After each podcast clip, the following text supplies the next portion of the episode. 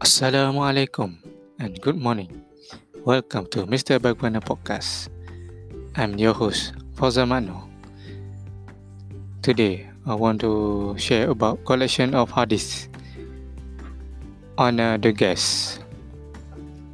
Bismillahirrahmanirrahim. From Abu Hurairah radhiyallahu anhu, the messenger of Allah, may peace be upon him, said, Whoever believes in Allah and in in the hereafter. He should honor the guests who come to visit him and strengthen them strengthen their friendship with the spirit of Islamic brotherhood.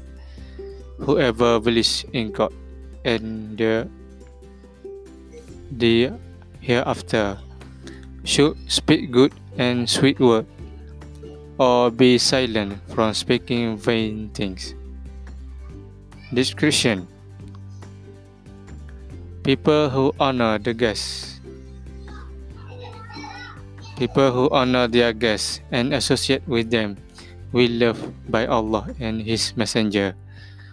Among the attributes of a believer and a devout are to speak with the good word and to keep quiet from the talking in vain.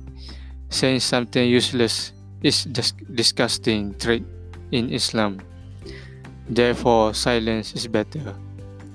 One of the hallmarks of the perfection of faith is the glorification of the guest for the reward of Allah Almighty. Al Bukhari and Muslim History Hadith. That's all for today for Mr. Bagwana Podcast. Follow our podcast to get latest update on Mr. Bagwana Podcast. I'm your host, Fazamano. See you for the next episode. Assalamualaikum.